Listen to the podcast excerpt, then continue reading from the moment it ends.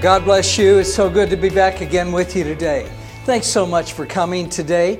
We realize it's not always possible to travel to a service somewhere and to fellowship with the other people there, so we bring the service to you wherever you are. And we hope you'll be encouraged today as you discover God's peace and His promises for your life. Would you open in your Bibles to the book of Genesis? That's where we're going to be today in chapter 3. We'll also show those verses up here in the video for you just to make it easier for you to follow along.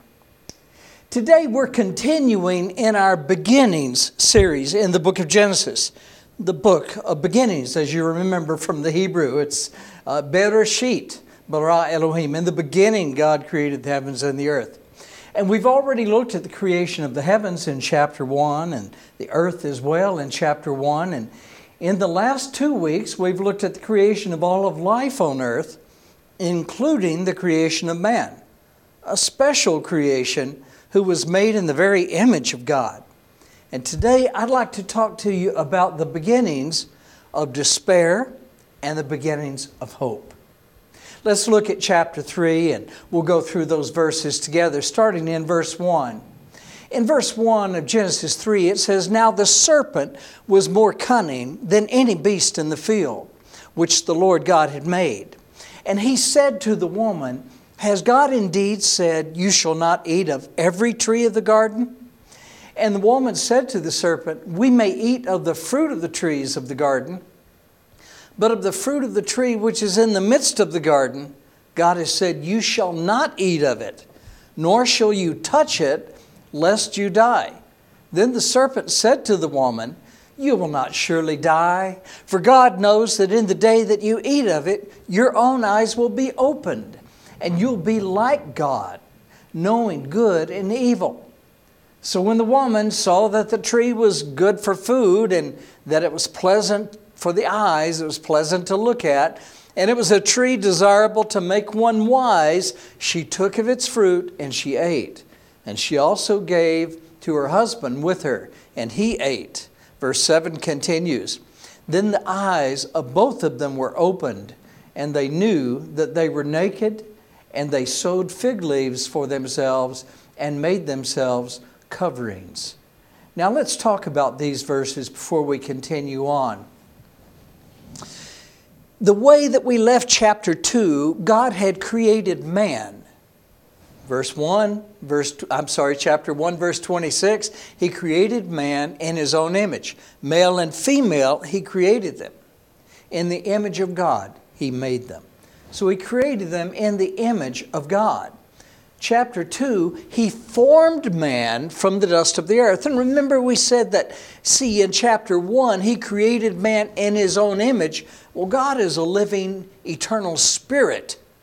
He created man with the eternal spirit, you see. He didn't form the body in chapter 1. You and I today, and most of the world, tend to think of themselves as just the body. But really, in the beginning, it was not that way. The most important part of you was the spirit. That's the part that lives forever. That's the part that was created in the image of God. God doesn't have flesh and bones like you and I do. He doesn't have that. He's eternal spirit, is what the Bible teaches. And so when we're created in the image of God, we're not made to look like Him physically because He doesn't have a physical appearance. He can take on any physical appearance He wants to. He's God. He can appear as a man, just like He did in Genesis 18 when He appeared to Abraham Avinu, Abraham. He and two other angels that were there appeared and, and and Abraham said there were three men walking toward him. So God appeared as a man. And then Abraham talked to him, called him Lord, and worshiped him as Lord. You see, so God can take on the form of a man whenever he wants. And that's what he did in the Son of God, Yeshua HaMashiach, Jesus the Messiah. He became a man to save us because through man sin entered the world. So through man, sin had to be atoned for, to be taken out of the world and restore mankind to everlasting life in heaven with God. But that's for later. I just wanted to kind of go there just to show you that man was first made as a spirit. as a spirit, eternal spirit, in the image of God Himself. Chapter 2, we saw that God formed man into a physical body from the dust of the earth. Remember, and we said that He called him Adam. Now, those of you Hebrew speakers, let's talk Hebrew. Hashem Shelo, Adam. Adam. Okay, his name was Adam. And why is it important that we pronounce it Adam instead of Adam? It's the same letters if you look at it in English. Well, in Hebrew, it's pronounced Adam. And that's important because he came from Adamah. The Bible says that God made him from the dust of the earth, from the dirt. He was lowly, he was to be humble, but yet he was made in the very image of God Himself. So he was this two part creature. First of all, and most importantly, he was spirit. And then he had a body. And those bodies wear out over time, just like a car wears out. And eventually, we're going to get out of these bodies. We're going to go and get an upgrade if we believe on the, the Mashiach, the Messiah that God sent. And we'll live forever in the kingdom of heaven, the forever kingdom with God. And so it's important to remember who you are and how you're really made up. You're more than just this flesh, and you're not some animal. You're made in the very image of God. That's why we're standing here today talking to you over the internet. You see, monkeys, porpoises, uh, turtles, uh, creatures like that, coyotes, wolves, dogs, cats, they don't have internet, you see. They haven't invented internet. They haven't invented space flights that go to Mars and beyond our solar system. They haven't invented satellites that they orbit around the earth. There's no creature even close to mankind. There's no second place. No second place in the intelligence, in the, in the sort that man has. God created man in his own image, your eternal spirit. You're wise. You're intelligent. You're smart. You can do things that no other creature can do. Oh, you can give them another 20 billion years if you like. They're not going to get to where you are because they weren't created in the image of God like you were. But now, as we look at this and we're past the creation of man's body in chapter 2 and his eternal spirit in chapter 1, we're now at chapter 3, and look what's happening in the first seven verses. The serpent, it says, was more cunning than any beast of the field which the Lord God had made. And he had made all those creatures. And the serpent said to the woman, Has God indeed said, You shall not eat of every tree of the garden? And the woman said to the serpent, We may eat of the fruit of the trees of the garden, but of the fruit of the tree which is in the middle of the garden, God has said, You shall not eat it, nor shall you touch it, lest you die. Now, here's the way the enemy works Satan, the servant, uh, the serpent, rather, the serpent was Satan. He was cast out of heaven for trying to exalt himself to be worshiped instead of God or to be worshiped as God was worshiped. And there was a war in heaven. Satan was cast down to the earth. And here he is.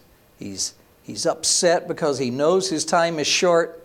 He's no longer in the kingdom of heaven, the eternal kingdom, and the clock is ticking. He doesn't have very long.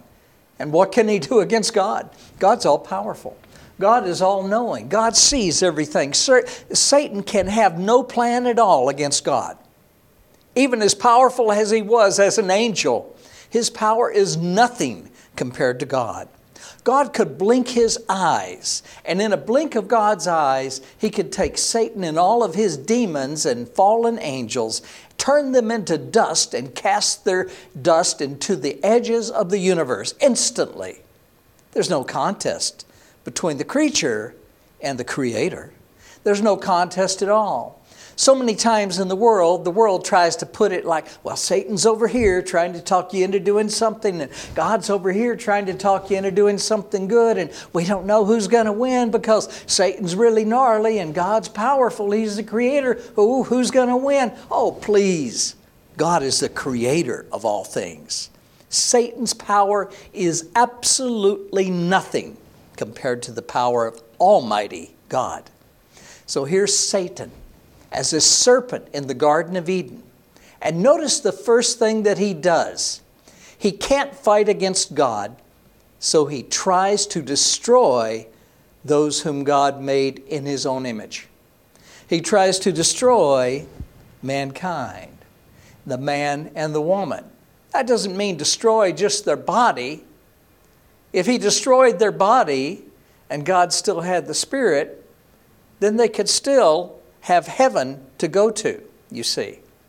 But Satan can't do anything against God, so he tries to take out his anger on God by using the man and the woman and taking away their ever, everlasting life, their eternal life. He's trying to take away the thing that is most important to God that man and woman, women have eternal life so that they can spend their eternity with Him. That's why He created them, to be children to God. He created them to be His children, male and female, to be sons and daughters of God. He created them. And now Satan is messing with man and the woman. God doesn't like that. But man has to make the choice for his own self. And the serpent came up to Eve and says, Has not God said, You shall eat of everything in the garden, of every tree in the garden?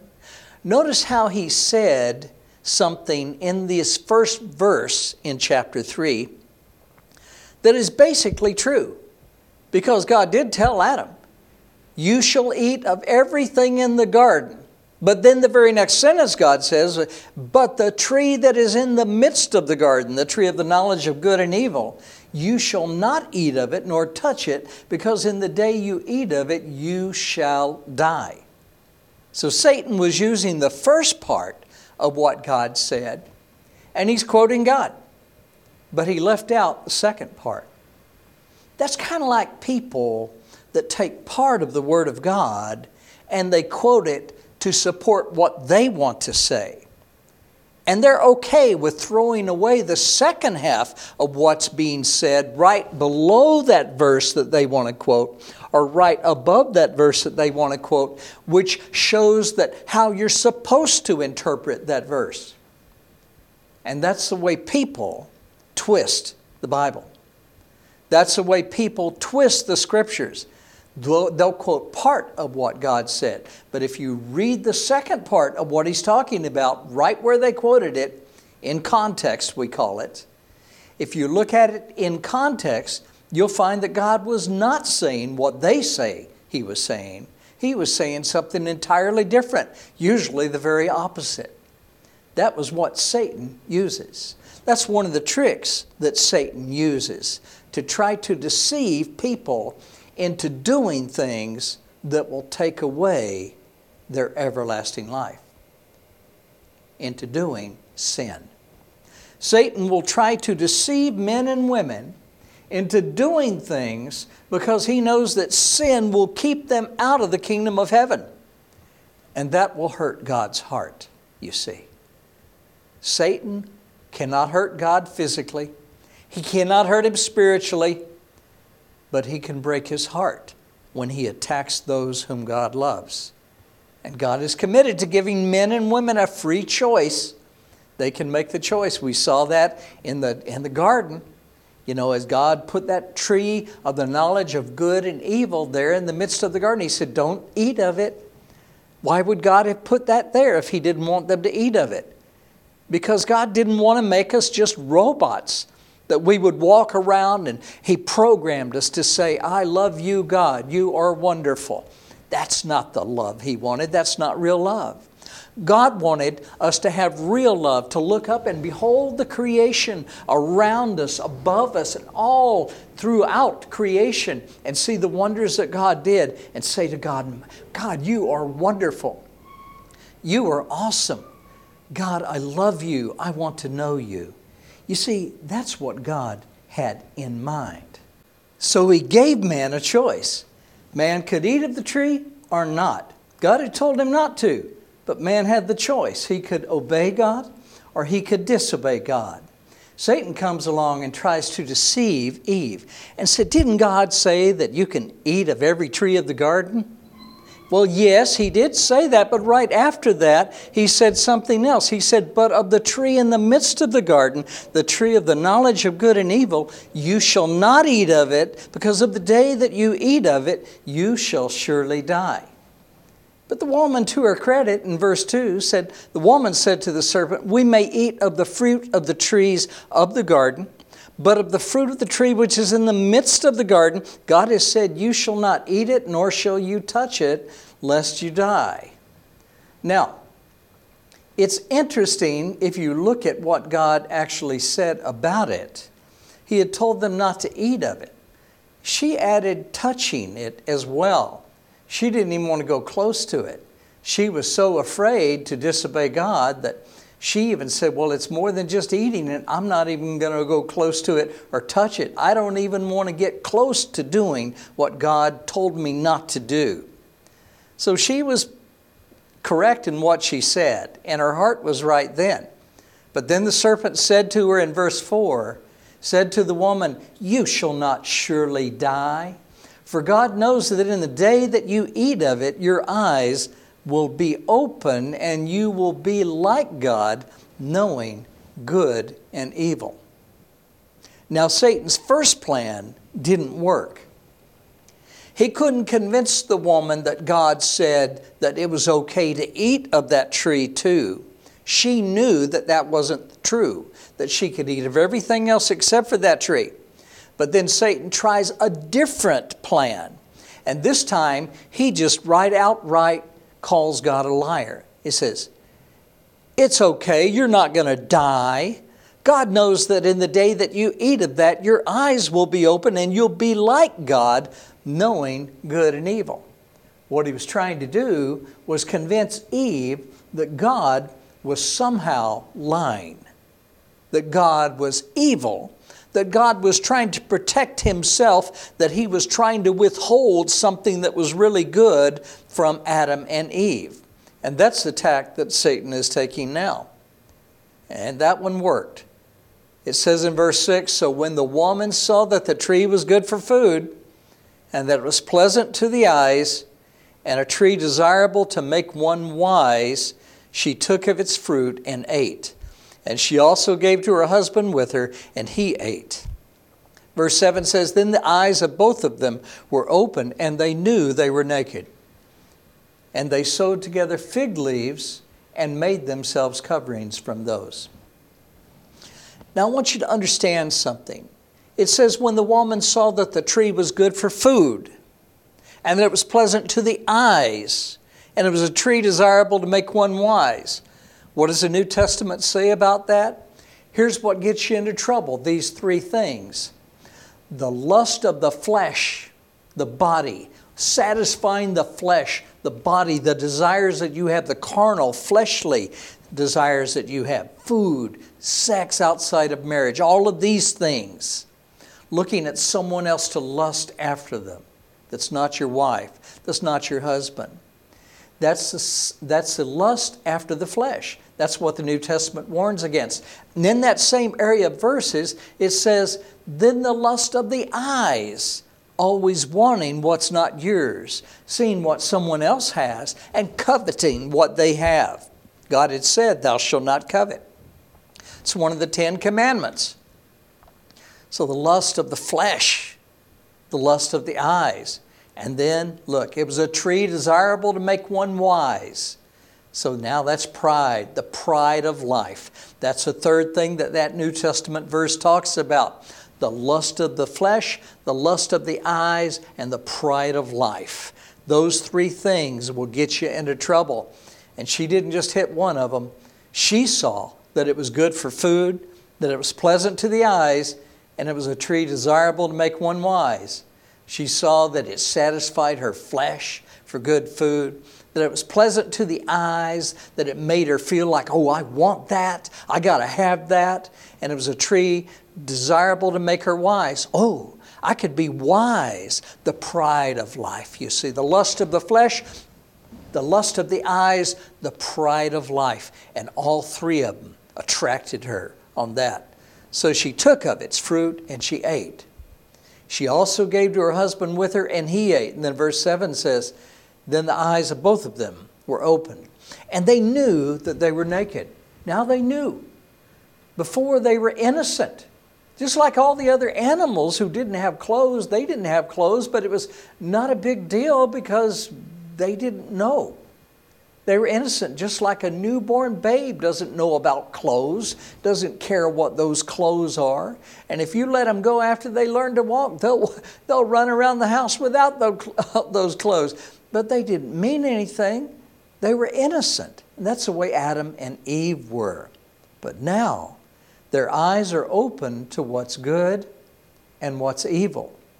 God was going to give them all of the good and keep them safe from the harm that the evil would bring on their lives. But they had to make their own choice. And when they were tempted, they fell away after their own desires. That brought forth sin, and sin, when it is matured, it brings forth death. The wages of sin is death. But the free gift of God is eternal life in Jesus Christ our Lord. Let's go on down to the next verses, verses 8 through 10. It says in verse 8, And then they heard the sound of the Lord God walking in the cool of the day, walking in the garden in the cool of the day. And Adam and his wife hid themselves from the presence of the Lord God. Among the trees of the garden, they hid themselves. Then the Lord God called out to Adam and said to him, Where are you? So he said, Adam said to God, I heard your voice in the garden and I was afraid because I was naked and I hid myself. Now, this is something that you really, really need to remember. They heard the sound of the Lord God walking in the garden in the cool of the day. They used to be able to walk with God. They enjoyed his presence, he enjoyed their presence. And they walked with God in the garden in the evening in the cool of the day. But now they hear the voice of the Lord, they hear the sound of the Lord walking, and instead of being attracted to him, they're afraid of him and they're ashamed of their sin. And Adam and his wife hid themselves from the presence of the Lord God among the trees of the garden. How many people today have heard the Word of God? You've heard verses here and there. Someone quoted to you John 3:16. You heard them talk about it. You saw it on television. You saw uh, something on, on, on some printout that someone had left at a, at a coffee table, at a cafe, or on the street, on a bench or something. And it said, For God so loved the world that he gave his only begotten Son, that whoever believes on him shall not perish, but have everlasting life. That's in the book of John, chapter 3, verse 16. In the New Testament, Habrit Chasha, Sefer Yochanan, in the book of John, in the New Testament. Beperek Shalosh, chapter 3. Bepasuk Sheshasre, and, and verse 16. Maybe people have heard that, but they were afraid because of the sin in their life, and they hid themselves from God. So many people today have heard things in the Word of God. They've seen people who were talking about it. Someone might have even been witnessing to them and talking to them about how God loves them. But they went away and they said, Well, I can't do that. Because if I believe on Yeshua, if I believe on God, then the rest of my people will think I'm crazy. And they chose what man thinks about them over what God thinks about them. They hid themselves from God. Oh, they heard him there. They heard about his word. They heard about how much he loves them. They heard the sound of his grace and mercy. They heard the sound of him walking near, but they hid themselves away from the presence of the Lord. Are you one of those people that you've been hiding from God? You know what's right. His word has come near you. Don't let it depart again. This time, when God calls out, you answer, and everlasting life will be yours. Don't go through this life confused and deceived into thinking that this stuff here is all you are? You are far, far more than that. Don't you know that? You look at those other animals on earth, they have bodies, they don't have this. You have that. God made you in His image. Don't lose the everlasting life you were created for. But then look at what it says in verse 9. After they hid themselves, then the Lord God called to Adam and said to him, Where are you? Adam said, Well, I heard your voice in the garden and I was afraid because I was naked and hid myself. Now, when God said to Adam, called out, Where are you?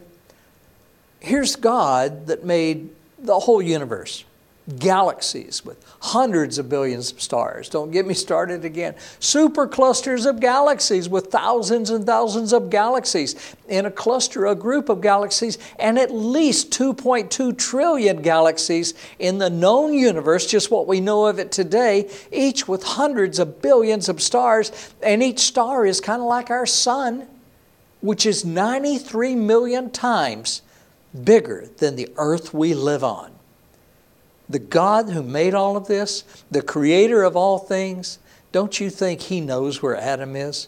think about that. Don't you think he knows where Adam is? He's going, oh my goodness, I put all the stars and galaxies and planets and all of these things into place, and uh, I just don't know where Adam is. He's here in this garden somewhere, but I can't find him. Oh, please. God is all knowing, He's all powerful. He knew where Adam was. Well, okay, Pastor Stephen, then why did he say, Where are you to Adam? Because he was asking Adam to reflect on what he had done. And basically, he was asking Adam to think about, Where are you now? You disobeyed me before we walked and talked together, before everlasting life was yours. I had told you that in the day that you eat of the tree of, of the knowledge of good and evil that was in the midst of the garden, I told you that you would surely die. Now, Adam, you ate of it. So where are you? Why did you do that? Look at where it took you. Here you are afraid of your Creator, the one who made you to be his child. Where are you, Adam? What happened? You see what that sin did, Adam? It didn't help you, it didn't make you happy. No, it destroyed your life. And that's what God was telling Adam when he said, Where are you? Adam said, I heard your voice in the garden. And I was afraid because I was naked and I hid myself. He's ashamed, but he's ashamed not only of his nakedness, but he's ashamed of his sins chapter 3, verse 11 through 13, as we go ahead and uh, keep on going on our journey through chapter 3, he says in verse 11, and he said, Who told you that you were naked? God says to Adam, Who told you that you were naked? Have you eaten from the tree which I commanded you that you should not do? And once again, God knows that Adam ate. That's how he knows that he's naked. That's God knows all things. But here he is asking Adam again, Have you eaten from the tree that I commanded you not to eat of? And what he was doing was saying, Adam, confessing your sin is the first step to healing the sin. Have you eaten from the tree? Adam could have said, No.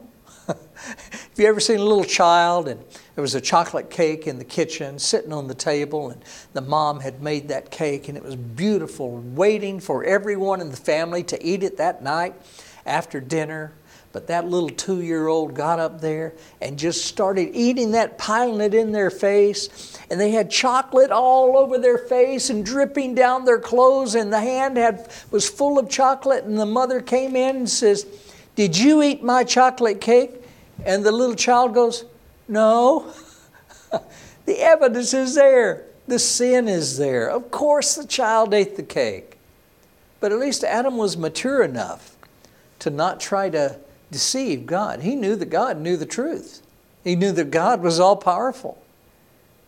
He said, Have you eaten of the tree that I told you not to eat of? And Adam basically didn't deny that. He didn't come right out and say yes, but look what he did. Verse 12 says, Then the man said, The woman you gave me to be with me, she gave me of the tree, and I ate. Isn't that just like people? How many of you have children? Have a couple of children? Annie, what are you doing? Did you make that mess over there? And he says, No, John did. My brother did. Jonathan is going, No, I didn't, and did. You try to blame each other. People try to blame each other. Why is this project not on schedule? It's because those people over there didn't do their job. And those people over there are saying, no, he told us to do something else. Who's right? They're trying to blame each other and they're pointing fingers, and it's the blame game. That's what we call it. It's the blame game. That's the way it is in Washington, D.C., that's the way it is in the Knesset. That's the way it is all across the world. People trying to blame each other for any problem that they have. It's better to be a man or a woman of integrity. And when you make a mistake, just own up to it and say, you know what? I did do that, and I'm sorry I did the wrong thing. That person will be respected and honored far more than a person who tries to pass the blame off to somebody else. I've known people that are so kind in their hearts, very few of them, but they're so kind in their heart that even when someone else did something wrong and someone asked them, Who did this? Did that person over there do it? And these people said, Well, I'm sure they meant right. And they usually do good work. Don't be too upset with them. They're really good people normally. And they try to help that other person out. We call that going to bat for that other person. They try to support the other person. But some people just will try to blame anybody. You don't want to do that. Be a man or a woman who is what we call in Hebrew yashar. Now, you know that yashar means straight ahead, and that's what it's saying. It's a word that we use to be honest. Be a man or a woman who is yashar, yashar, straightforward, straight ahead. You're not going to go to the left, you're not going to go to the right, you're going to tell the truth. No matter what the cost, you'll tell the truth. Then the man said to God, The woman whom you gave to be with me, she gave me of the tree, and I ate. Then the Lord said to the woman, He didn't even pay any attention really to Adam. Adam probably for a few seconds might have thought, like, okay, now God's talking to the woman. I'm in the clear. But verse 13, God says to the woman, And the Lord God said to the woman, What is this that you have done? And the woman said, The serpent deceived me and I ate. Look how they're all pointing. Adam goes, She did it. She says, That serpent did it. They're all blaming. No one's owning their own mistake. They're not being honest with God. And make no mistake, God looks at the heart. God knows what's going on in there. You're, you're not going to convince God through a lie you're not going to convince God by doing childish little things like that, blaming somebody else. Better to admit it. Admit it, confess your sins. That's the first step in healing your sins. And then ask God to come into your heart. Tell Him you believe on His Messiah, Jesus, who died as an atonement for your sins, and you will be saved from those sins and God will forget to remember them anymore. He'll take your sins, the Bible says, and put them as far as east is away from west. And so the woman says to God, The serpent deceived me, and I ate. The serpent didn't deceive her. Well, he did in some ways. She looked at it, she saw that the fruit looked good. She saw that it was pleasing to the eyes, she saw that it was good for the taste, and that she wanted to be wise. So she ate it. Well, the serpent deceived her when he said that you shall not surely die. But now she was going to surely die. And if you think I'm just talking about the physical body, get into the reality mindset. We're not just talking about this flesh, these bones, this blood, this, these muscles, or, or lack of muscles in some of our case. It, No, we're not talking about that. We're talking about the real you, the inside you, the one that's thinking right now, the real you, the spirit you that has the possibility, the potential to live forever. You've lost track. You've forgotten who you are over the years. You know it? Your eternal spirit made in the image of God.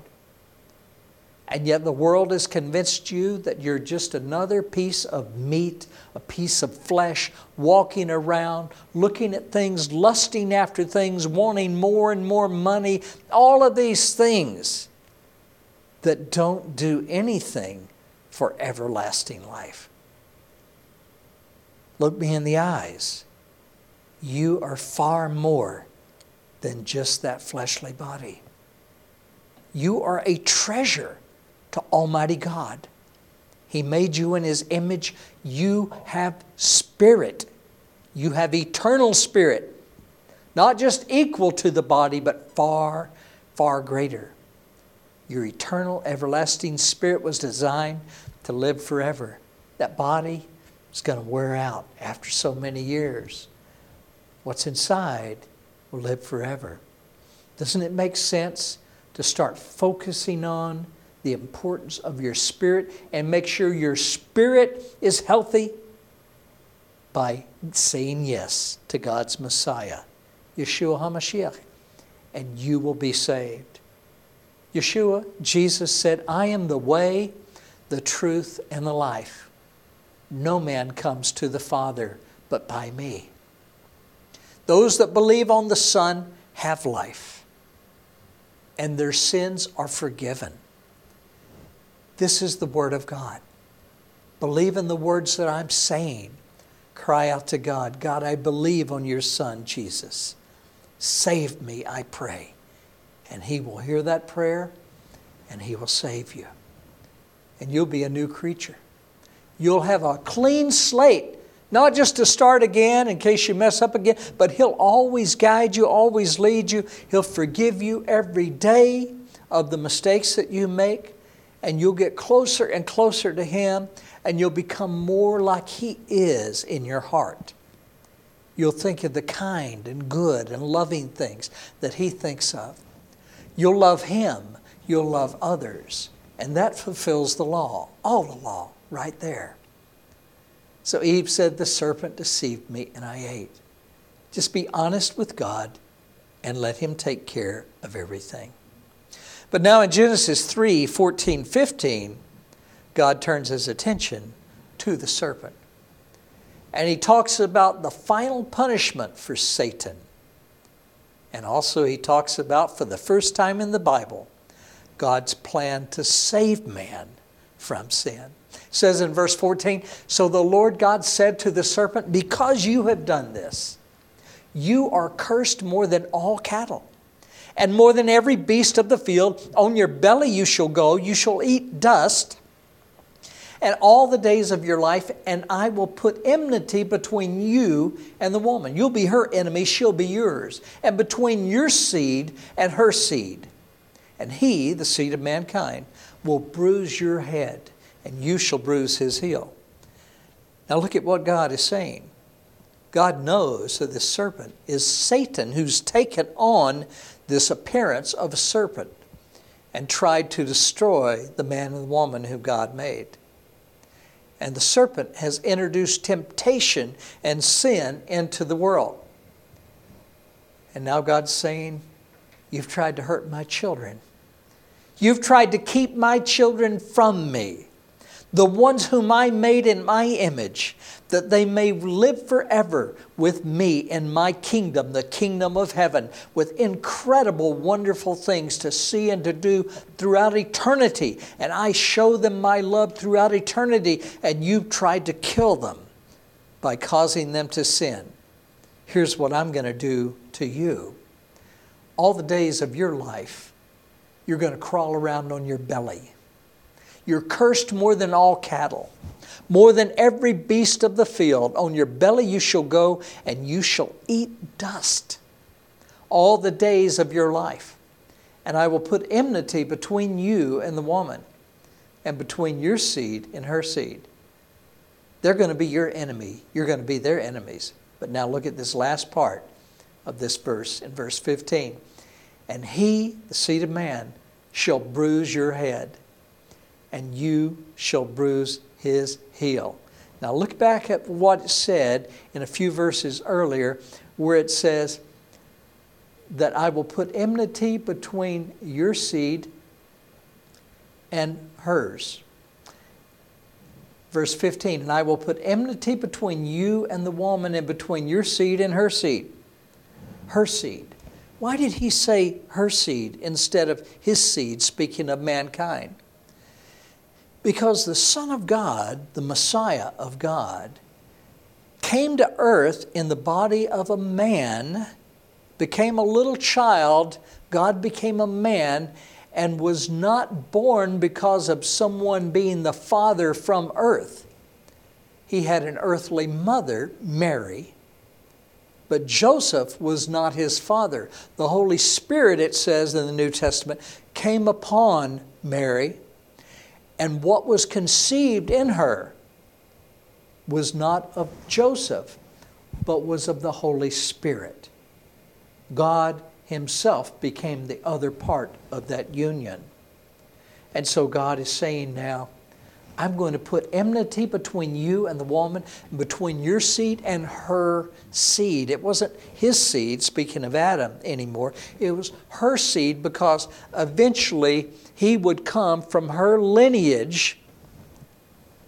And it says that man, it says that this one, her seed, her seed, the one, the promised one, the Mashiach, the Messiah, who is going to atone for our sins and save us from our sins and restore us to everlasting life in the kingdom of heaven, that he will bruise your head, God is saying to the serpent, and you shall bruise his heel. There on the cross. The Mashiach's heel was bruised. But he did not, Satan did not kill the Messiah forever. The body died a death, but then raised from the dead because he had no sin of his own, because God, the Son of God, had no sin of his own. The Mashiach had no sin of his own, so death could not hold him because the wages of sin is death, and since he had no sin of his own, death couldn't hold him. So he was raised from the dead. And that's why they still cannot find a body because he's at the right hand of God Almighty, the Heavenly Father, in the kingdom of heaven. Waiting for the Father to send him to return to where he can take his rightful kingdom and rule and reign in this kingdom forever and ever and take away all sin. He took our sins upon himself that we might be saved. He had no sin of his own, so he could be raised from the dead. Oh, yes, Satan hurt his body, but he crushed the head of the serpent. He killed Satan. And one day, Satan, when his time is up, will be cast into the lake of fire, and God will punish him, and his punishment will be forever and ever.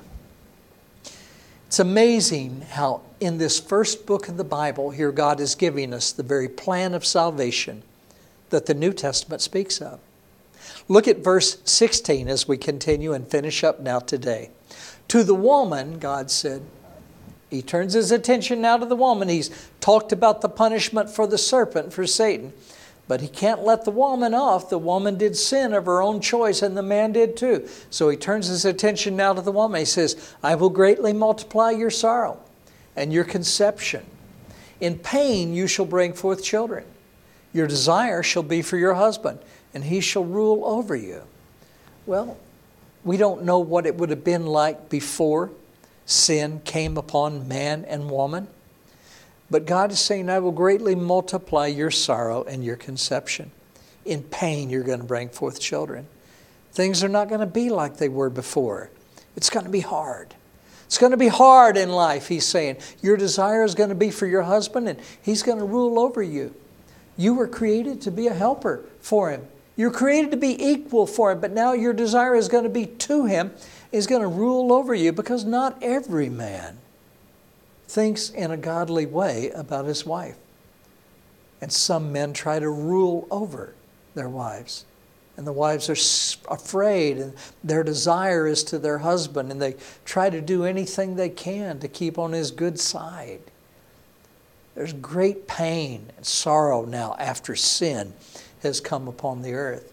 But then God turns his attention in verse 17, he turns his attention to Adam and he says, And to Adam he said, Because you have heeded the voice of your wife, and have eaten from the tree of which I commanded you, saying, You shall not eat of it, cursed is the ground for your sake. In toil you shall eat of it all the days of your life. Both thorns and thistles it shall bring forth from you. And you shall eat of the herbs of the field and in the sweat of your face you shall eat bread, till you return to the ground, for out of it you were taken. For dust you are, and to dust you shall return. Now, I want to show you something here. When God told the woman what her consequences were for her sin, He basically said, I'm going to multiply your labor in childbirth. And your desire is going to be for your husband, and he's going to rule over you. All right. But you don't have a baby every day. Childbirth is hard. No man could endure it. God has made it to where the woman can endure it, but it's hard. And by the time it's nine months later and it's time for that baby to come, no woman wants to remain that way forever. No woman wants to go through that again anytime soon, you see. So it happens, and then it doesn't happen again for a while. But look at what he's telling Adam. He said, Because you heeded the voice of your wife and have eaten of the tree which I commanded you, saying, You shall not eat of it, cursed is the ground for your sake. In toil you shall eat of it all the days of your life, not just some of the days of your life, all the days of your life. It's going to be hard. In the toil you shall eat of it sweat of your brow, both thorns and thistles it shall bring forth. It's going to be hard to keep those weeds away from it, those thorns and thistles, just to get a good crop so you can make bread. It's going to be tough for you every day that you're going to work that ground. And you shall eat of the herb of the field. In the sweat of your face you shall eat of it. Every day, every day, till you return to the ground. For out of the ground you were taken, for dust you are, and to dust you shall return. Remember, his name is Adam because he was taken out of the Adamah, which is a Hebrew word for dirt. So Adam, the man, came from the Adamah. Adam from Adamah. God's saying, out of the dust you came, to the dust you're going to return. And until then, it's going to be hard for you. And I think the reason why man's punishment was like this is because man was supposed to be the leader of the family. The last word came from Adam. The woman came to him says, Shall we eat of this? He was supposed to remember and say, No, God said no. Here, take that put it away. We're not going to do that. I don't want to die. God said we're surely going to die. But Adam made the decision.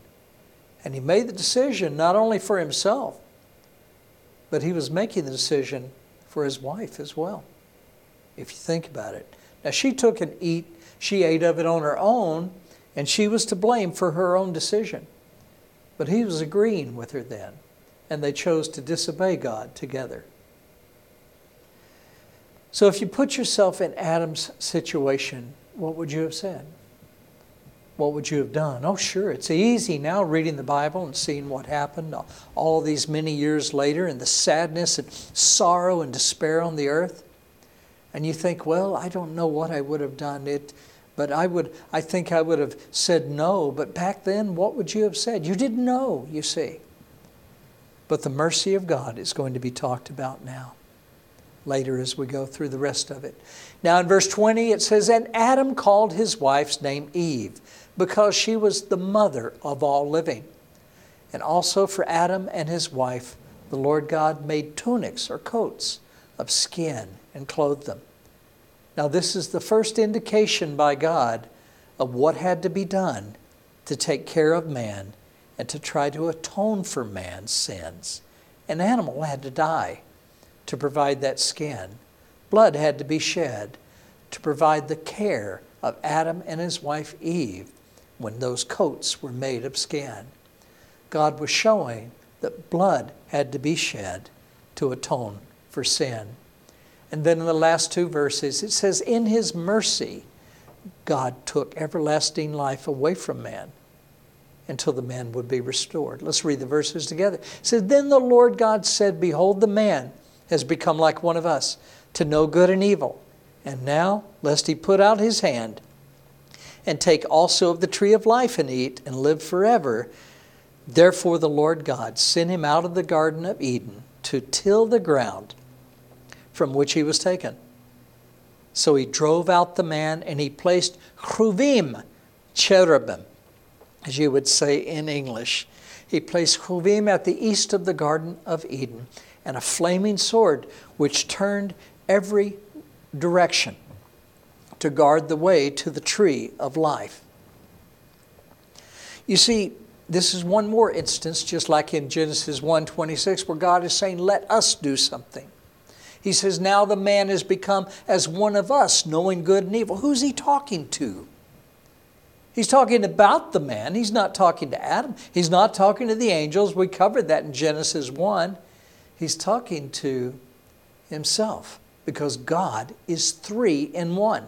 Oh, he's still one, but he's one, and yet he exists in a way that you and I cannot understand because his thoughts are higher than our thoughts as the heavens are above the earth. His ways are higher than our ways as the heavens are above the earth. God exists in a way that you and I cannot comprehend. Don't think that God has to be like you. Can God be different than you? Absolutely, He can. How do you know how God exists?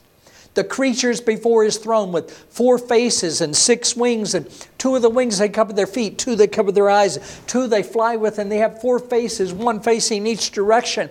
Tell me, you who understand God, how many minds do those creatures have? They were there, reported by the prophets in the Tanakh and also uh, Brit Chadashah, also the New Testament and the Old Testament. How do you understand them? Do they have four minds or one mind? If you cannot understand the creatures that are before the throne of God, how can you say you understand God Himself? He is far higher than what you can understand, than what I can understand. Can he be three in one? Absolutely, because the scriptures say that in all of these different verses where he is talking to himself and none other. And yet he is still one. He is one. Shema Israel, Adonai Elohim, Adonai Echad. Many Jews don't even know where that verse is in the Bible, but they're quoting the Torah. They're quoting the very Word of God.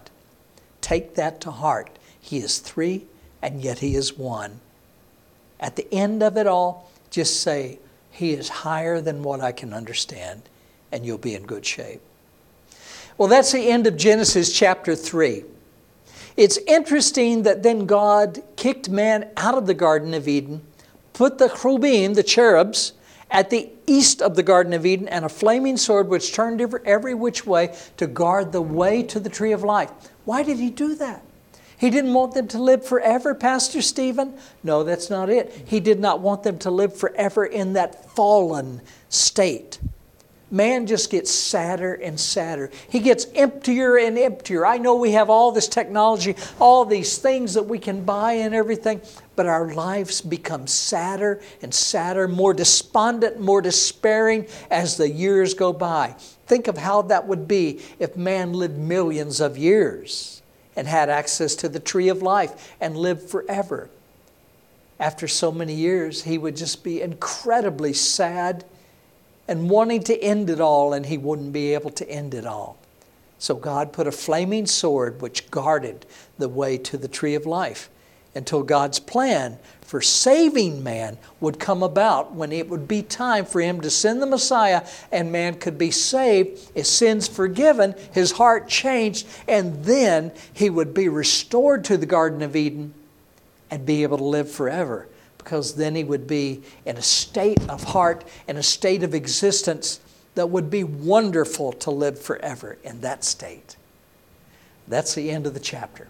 And next week, we're going to continue our journey through the book of beginnings, the book of Genesis. You don't want to miss it next week. Very quickly now, we will be seeing the beginnings of civilization, the beginnings of nations, the beginnings of violence and sorrow, and shortly thereafter, the beginning of the Jewish people and God's plan to save mankind through one who would come through them. Make sure you're here next week with everyone as we continue in our journey of understanding the Bible, the Word of God. Why don't you give your life to God today, right now?